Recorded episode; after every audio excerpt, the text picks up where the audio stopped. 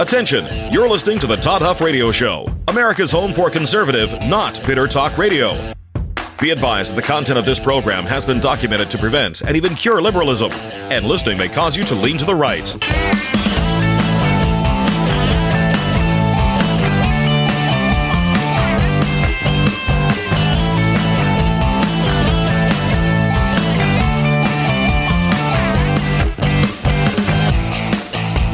Here's your conservative, but not bitter host, Todd Huff.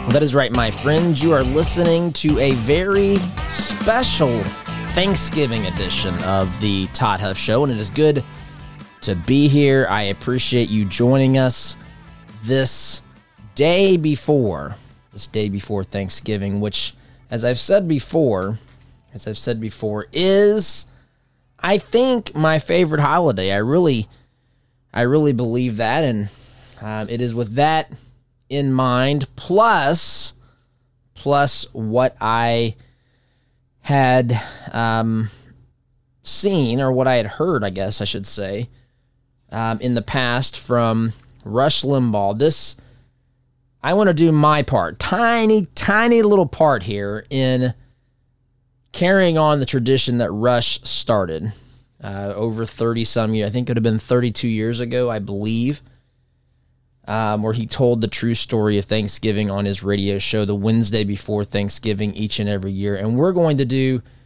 that today. So I want to set the stage a little bit here.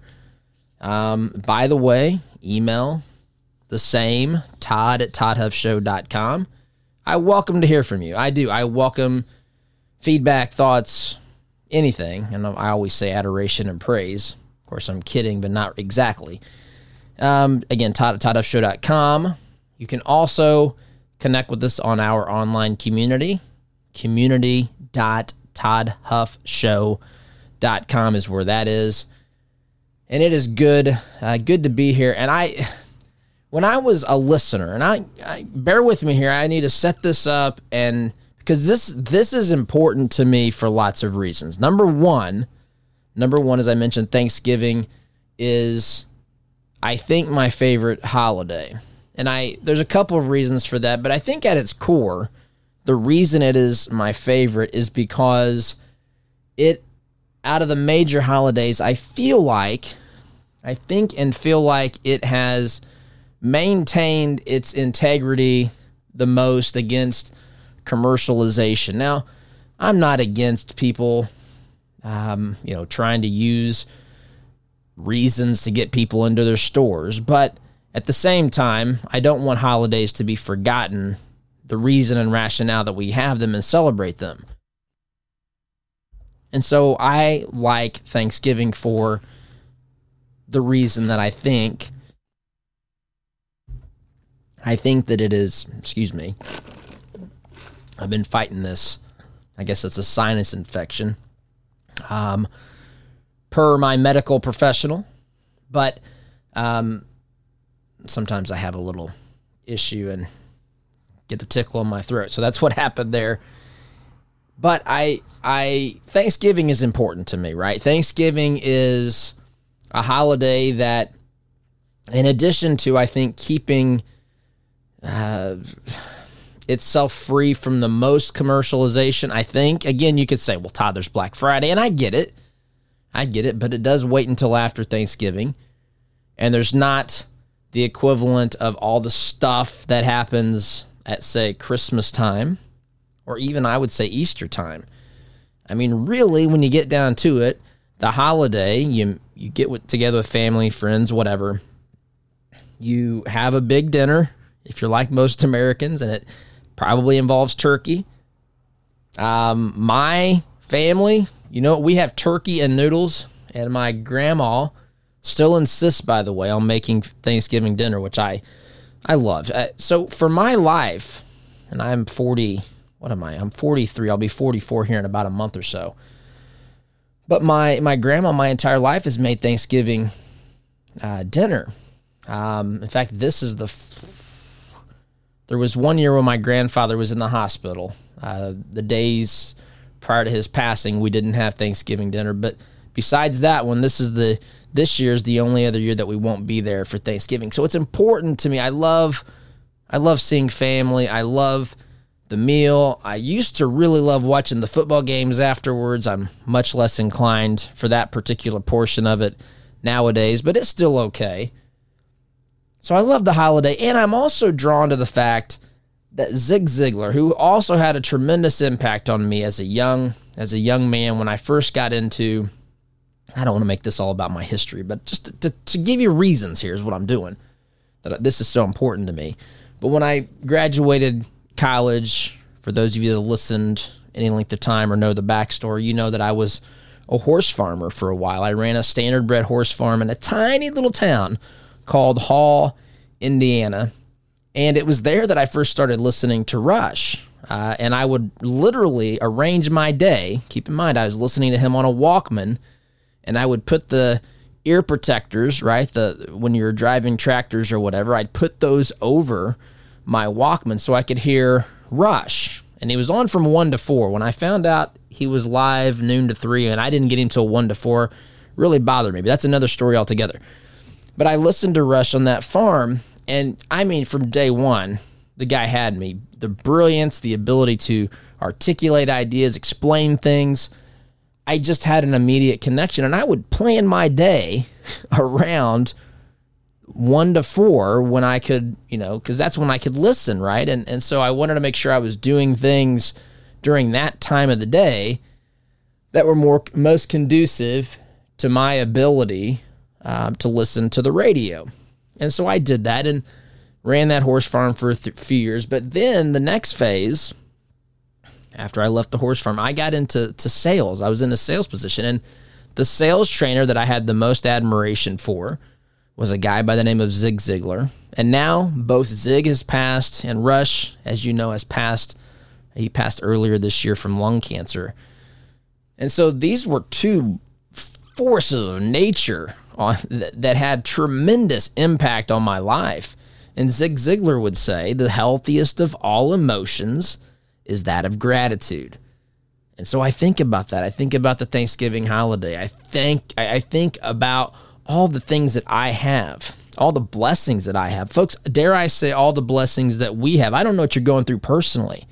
And that's not meant to be a preachy statement or you know to to tell you to get your head on right or anything like that. It is literally meant to say, you know, we all have at some point we're going to have some difficulties in life, loss of a loved one, um, you know, divorce, financial problems, God forbid, loss of, uh, you know, the health, whatever, all sorts of these things. Those happen that has happened throughout the history of the world to all people, regardless of what type of society or place they live in. But this place, this place that we know as America, we have so much to be thankful for. So, so much. This place has revolutionized life as it is on planet Earth. And if we go back in our history and we look back to when this nation was founded and those brave souls, we, we often we, we read over words. I notice this sometimes when when we uh, well when I study the Bible when we I don't mean to imply you, but a lot of people I think too, you read over words and you don't the full magnitude just can't it it doesn't impact us because we read it on a page and the person who wrote it or the person who lived it experienced it, right? And so I think about this, and again, I don't want to make this a sermon, but I think about this when I think of uh, of Moses. Moses lived to be 120. His life broken up roughly into four, or excuse me, three 40 year periods. First 40, he was kind of, you know, the one of the top men in charge in in uh, Egypt. He was from, you know, the Pharaoh's Pharaoh's family raised by Pharaoh's daughter, but also was was raised as a young child by his Hebrew mother who taught him about the Bible. So he had those 40 years. Then he struck and killed a man who was abusing a Hebrew slave at the time, and he fled. He fled to this place called Midian, and he lived 40 years. And I'm convinced that Moses thought that his time to be influential or have any you know ability to leave a mark on this world ended when he fled at, at Egypt fled and went to Midian. And he lived there for 40 years and was a what raised animals and so forth had a family but was pretty much isolated. Wasn't wasn't the guy like he was in in Egypt. And then God came to him and he said Moses and this is the story of the burning bush. And he said come come back. I'm going to call you back to have Pharaoh let, let my people go. And then those last 40 years of his life involved the, the Exodus, the taking of the Hebrew people, the Israelites, out of Egypt, out of slavery and bondage, right? The celebration of the Passover and the 10 plagues and all that stuff.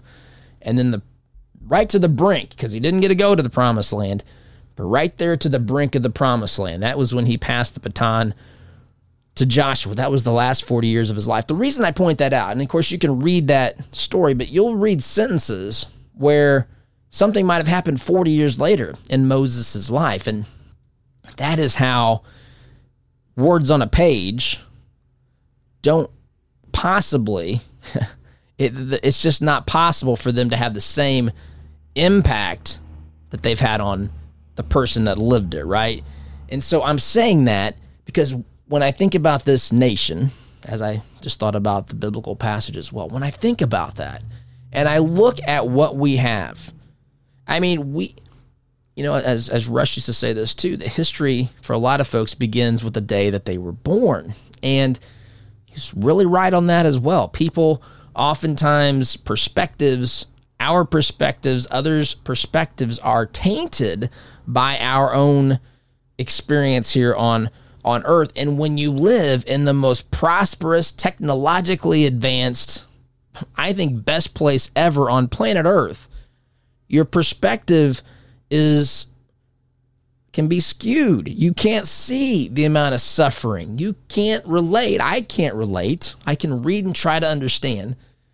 Try my my darndest because really these ideas are what made us this a special place. It's not in our DNA right? The blessing of God and, and embracing these ideas that are rooted in truth led to all this prosperity and goodness in this country, this influence. This America is, I know it is not popular to say today, but America is a shining city on a hill.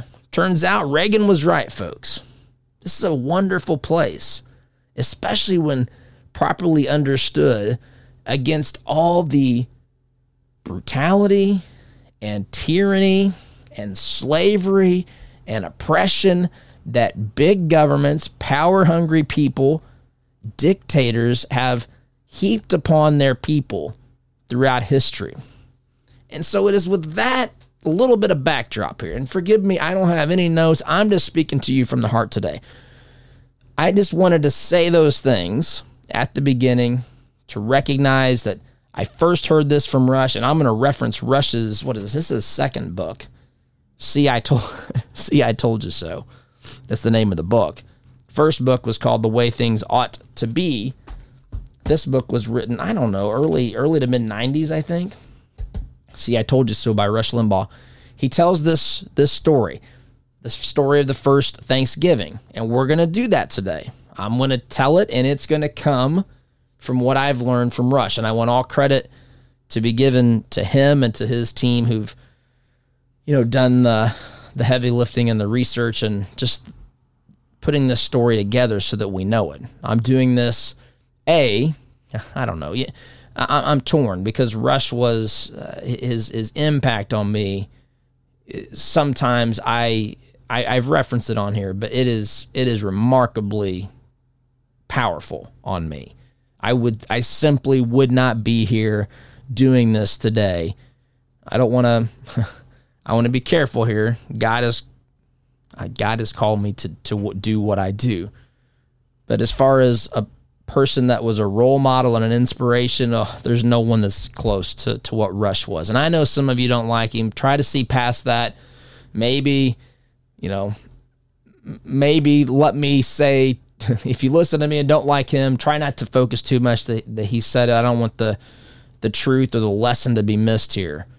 Um, but he was one of a kind. There will never be another Rush Limbaugh. There will even when he was when he was alive and doing a show, everyone else was playing for second place. Distant, distant second place. This guy was the true master, inspiration, brilliant. I just I have a lot of admiration. So that's one reason I want to do this in his honor, but it's not just a gimmick, right? And this isn't just something that I'm doing because Rush did it. I'm doing it because this is important. And at this time of year, the, the day before Thanksgiving, I want I just want this tradition, I want this story to be known. I want the tradition to continue in what little way that I can actually have an impact in doing that. And so that's what we're doing today. So when we get back, I want to start by telling you the true story of Thanksgiving. I'm going to reference Rush's book, See, I Told You So, which is where he writes about this. He also writes about it in one of his children's books. I don't have that one here in front of me, but what's it? Rush Revere and the Brave Pilgrims, I think is the name of the book. Don't hold me to that exactly, but I think that's the name. I think we have that at home. The kids have read that. I think I've got it on Audible, to be quite honest with you. Anyway, anyway, anyway, timeout is in order. Going to get back from the break, tell this story. I absolutely love this. This, folks, this is my favorite day of the year. That, that I love doing this show, but I gotta tell you, if you're listening today, this is this is it doesn't get any better than this for me. This is where it's at. I love it. I love reliving the memory of hearing these stories. I love sharing them with you. I love the lesson that it holds. I love being able to remember uh, Rush and and to be able to continue this tradition. So, bear with me today. This is uh, exciting, but it is a little emotional. I'll be honest with you. It truly, truly is. So, timeout is in order. Come back and pick up and tell the story. Listening to Conservative Not Bitter Talk. I'm your host, Todd Huff, here on this Thanksgiving, Thanksgiving weekend. Back in just a minute.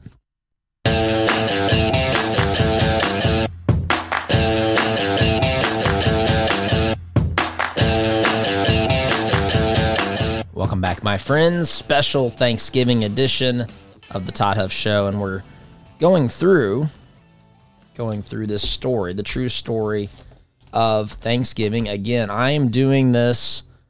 This is something that Rush would do, and I am doing this uh, in his honor, in a sense, but also to carry on the tradition.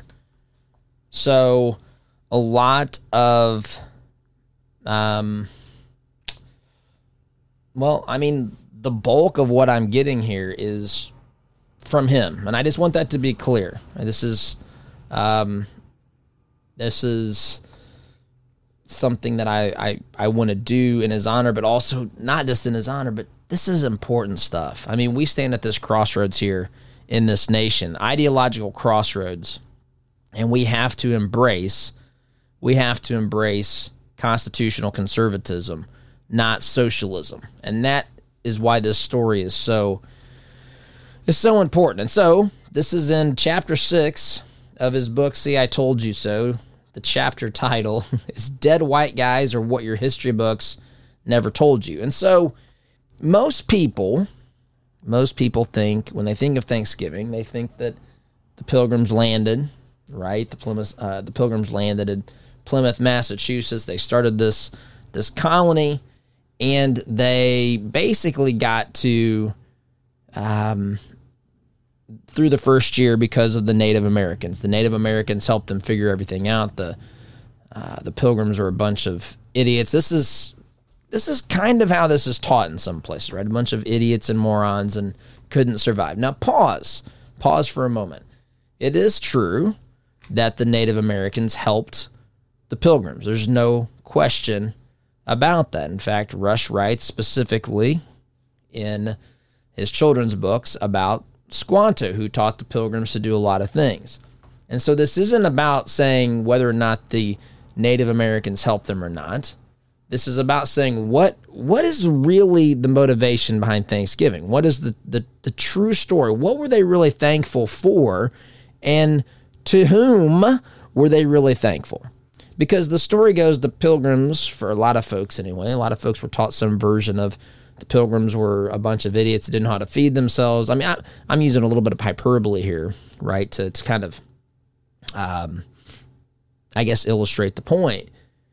Bunch of idiots. They don't understand that food's necessary. There's, you know, the winter came and they're in Massachusetts. They didn't even land where they intended to land blah, blah, blah, right? Indians, Native Americans came in, took care of them, saved the day. And so the pilgrims, as a showing of gratitude to the Native Americans, said, We want to have this feast, and this is, a, you know, we're, we're thankful to you, which is not not the story. And this is the point. This is the whole point, and this is uh, what Rush wanted to make sure people understood and I think it's important. So the Pilgrims, they were from England, and the Pilgrims, the Pilgrims experienced religious persecution. In fact, for life in England during the time of the Pilgrims in the 1600s, um, you basically did what the state church said, and so the Pilgrims were separatists. They they believe their conscience said, "I don't want to." practice my religion that way. And that was not accepted. It I mean, again, we're talking about England. Right? This isn't this isn't the Islamic Republic of Iran or some such thing. This is England in the 1600s. All right, sorry, I had to take a little drink there. So, the pilgrims first went to Holland to get some freedom, to try to start their own um, settlement, or you know, to, to break away from that that tyranny, that religious persecution of, of, of sorts. And so they were in Holland for some time, and but still were intrigued by taking taking it to the new world, taking you know to, to settle this place, this brand new place, and to take their faith there, and of course, all that comes along with that. But to establish a place where they could really just be, it's them and God, right? The new world, this was exciting. And so eventually they got financed. They were financed by um, a bunch of merchants, and the merchants required, the merchants required that when the pilgrims got there and settled, that everyone in that community, in that pilgrim community, which is a little confusing. There were so there was one ship called the Mayflower. There was an attempt to take two ships, but they had to return back to port, I believe. I think twice. Uh, the other ship wasn't able to, you know, meet the challenges, or it was you know they had to return to port. So they ended up taking one ship. I think it was a hundred. There were 102 people on that ship called the Mayflower. And the Mayflower, you'll hear different different size estimates. Seems to me that it was about 80 feet long, 75, 80 feet long, and I 20 some, maybe 25 feet wide, something in that vicinity. And they took that across the Atlantic Ocean, my friends. In they left they left um, they they left port in uh, August, I believe, of uh, 1620 and they sailed. I mean, they set sail. And, and that's this is a place to pause for a moment. You know, you think about the challenges, the difficulties. I mean, here I am on a you know a, a microphone with a soundboard using a, a computer and software, and then this show uploads as a podcast. We have a mobile studio. I, I mean, it is so far 400, just almost exactly 400, 401 years ago, right? When this all really happened. And the, you know, you look at ships. We were just recently in both Fort Lauderdale and and also in San Diego, and we saw ships in port. We saw we saw military ships, um, whether they were, um, you know, retired ships that were now museums or cruise ships in port, or I saw I, have seen even some some military ships. In fact, one, this is several years ago, my family and I were traveling across the Chesapeake Bay Bridge Tunnel System, which, if you haven't done, is phenomenal. I mean, just an amazing feat of of uh, of engineering. It's 20, I don't know, 22 miles, 24 miles of bridge and tunnel. There's, I think, three tunnels in the system. So it's one big bridge. I think there's at one point, semi close to the middle, there's an island of sort. I think it's a, I think, I don't know if it's a, an island that's created from where they've dredged to, to make the system or if it's a natural island. I'm not sure. But it's this bridge tunnel system has three tunnels. I think they're each about a mile in length, I believe. 20 some mile total distance. I bring this up because we were traveling through, we were on the, one of the bridge portions, and we looked up and saw the George H.W. Bush. You know, I'm going to mess this. It's one of, I don't know if it's the H.W. or the W. Bush. It's an aircraft carrier. You can look it up to see which one. But it was, it was literally it went over us when we were in the next tunnel. Like we could see it about to cross our face as we were taking that bridge tunnel system. And the point is, the pilgrims didn't have any of that, right? The pilgrims had a small ship going across the ocean with lots of people. This was a risky venture. This was uh, the end of summer when they left, but they don't land until November of, of 1620 further north of where they intended to be. And they didn't have the opportunity. They weren't there in time to plant crops. There's they don't have buildings built. There's not a, you know, they can't get an Uber. They can't make hotel reservations. There's no um, there's no grocery stores, no you know, DoorDash. There's none of that. There's no super centers, Walmarts. None of that stuff exists, right? Obviously. They land in November and it's up to them. And the, the merchants required, I started to say this, that everyone had an equal share. Every pilgrim who was involved in that, um, that colony, would be given one equal share of what the group produced and put into the bank. And so you know, whether that person worked 20 hours a day or didn't work for 20 straight days, they were entitled to the same amount. And so they were effectively, effectively socialists when they landed. And so they, they make the trek, they land at Plymouth, Plymouth Rock, right? Massachusetts. They, they get off, they set up the colony. They, I mean, we're right at the beginning of winter, and it was a brutal, brutal first winter brutal first winter, killing 40, 44, 45 of the pilgrims uh, of that 102 people um, who made that voyage, which it's unclear to me if the, it, I don't know if they were all pilgrims. I don't know exactly. The story is that 40 of them were pilgrims, but anyway, half of that 102 died that first winter. Almost half.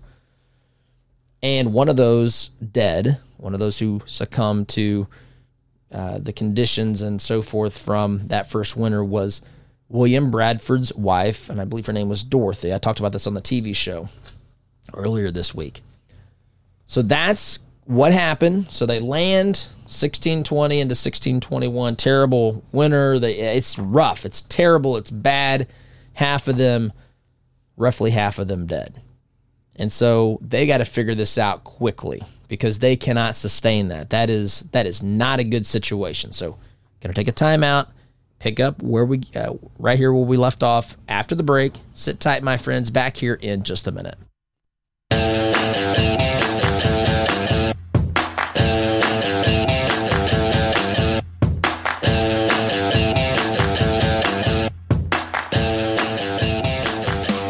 My friends. Welcome back. We're going through the true story of Thanksgiving. In fact, I'm going to pick up here where we left off. I'm actually going to read from page 71 of Rush's book here, really briefly. Just bear with me. This is a good part of the story. Bradford, William Bradford, who had become the new governor of the colony, recognized that this form of collectivism, the collectivism we talked about in the last segment, right, that the pilgrims were all to have an equal share um, in the community bank. Everyone owned the same amount, regardless of how much they put in uh, to making the community a better place or profitable or whatever, how much work they, they put in to produce. He found that that was as costly and destructive to the pilgrims as that first harsh winter, which had taken so many lives. He decided to take bold action, Rush writes. Bradford assigned a plot of land to each family to work and manage, turn, thus turning loose the power of the marketplace. That's right. Long before Karl Marx was even born, the Pilgrims had discovered and experimented with what could only be described as socialism. And what happened? It didn't work. Surprise, surprise, huh? What Bradford and his community found was that the most creative and industrious people had no incentive to work any harder than anyone else unless they could utilize the power of personal motivation. But while most of the rest of the world has been experimenting with socialism for well over a hundred years, trying to refine it, perfect it, and reinvent it, the Pilgrims decided early on to scrap it permanently.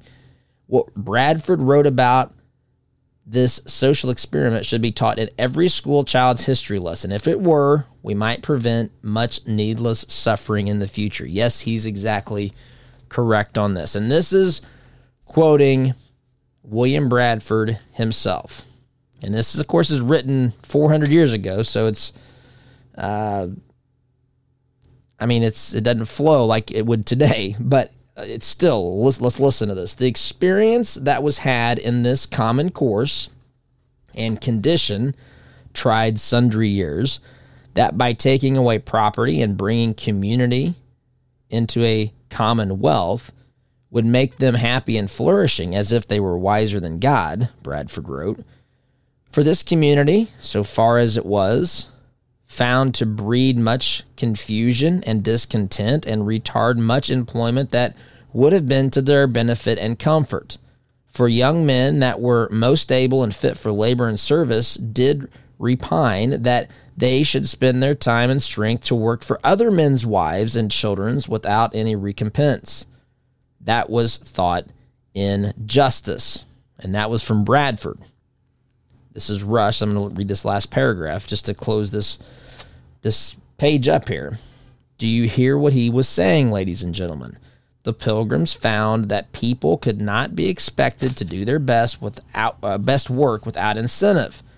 So what did Bradford's community try next? They tried unharnessed, excuse me, they unharnessed the power of good old free enterprise by invoking the undergirding capitalistic principles of private property. Every family was assigned its own plot of land to work and permitted to market its own crops and products. And what was the result? This is what Bradford wrote again. They had very good, this had very good success, wrote Bradford, for it made all hands industrious, so as industrious, so as much more corn was planted than otherwise would have been. That's what he said. Remarkable. Rush also continues. Bradford doesn't sound like much of a Clintonite. Of course, this was written in the 90s, does he? Is it possible that supply side economics could have existed before the 1980s? Yes. Read the story of Joseph and Pharaoh in Genesis 41. Following Joseph's suggestion, Pharaoh reduced the tax on the Egyptians to 20% during the seven years of plenty, and the earth brought forth in heaps. So, this, of course, led to prosperity, so much more that they had to set up trading posts, set up uh, ways to exchange goods with the Indians. The profits allowed them, not the profits, P R O P H, the profits as in financial profits, uh, allowed them to pay off their debts to those merchants that funded their trip to the uh, to the New World more quickly. And success and prosperity of the Plymouth settlement attracted more Europeans and began what came to be known as the Great Puritan migration. My oh my, what a lesson. Quick time out, friends. Back in just a minute.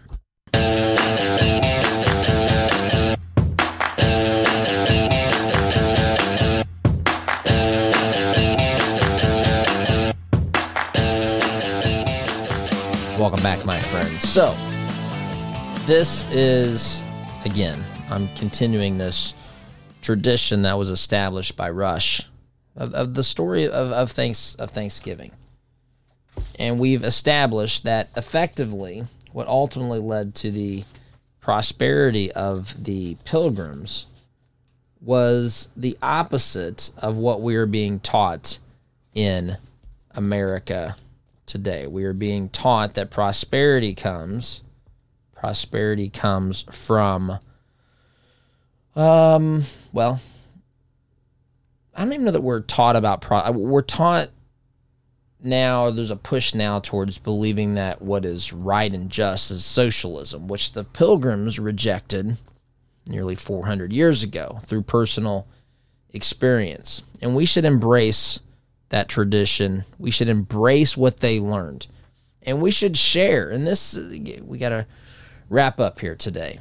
I could talk about this for a long time, but I think of all the things to be thankful for, I think that we should list, and far be it for me to tell you what to list, but I think we should list in that well, in that list, I think we should number in that list our gratitude for being American and specifically, not, again, not because being American, this is not about whatever we, who, who discovered what, right? I mean, this isn't about America uh, being superior just because we're American. I mean, what made America great were these ideas and that, that we were revealed those and that people throughout the history uh, history of the world have given thanks to God for revealing or showing this were these were deeply re- religious people, deeply devout folks who understood that these lessons uh, came came from God. He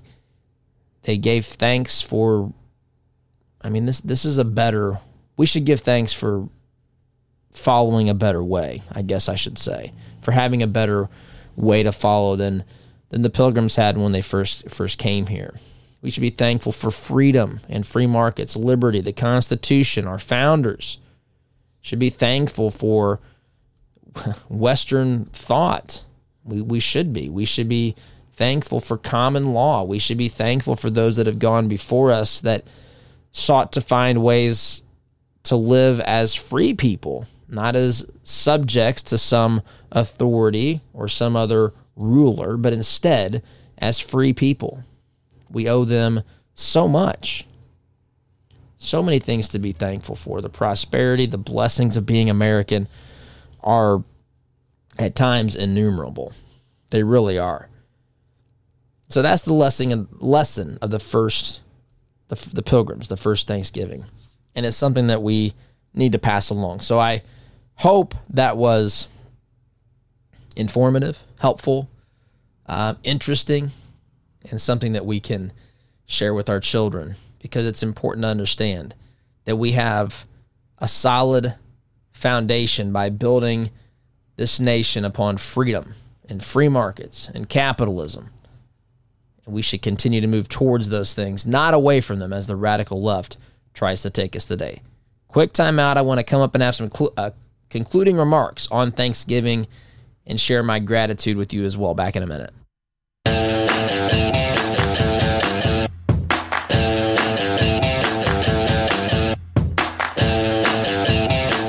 All right, my friends. Final segment here. It's going to be a short one, but I just want to express my gratitude. I am grateful.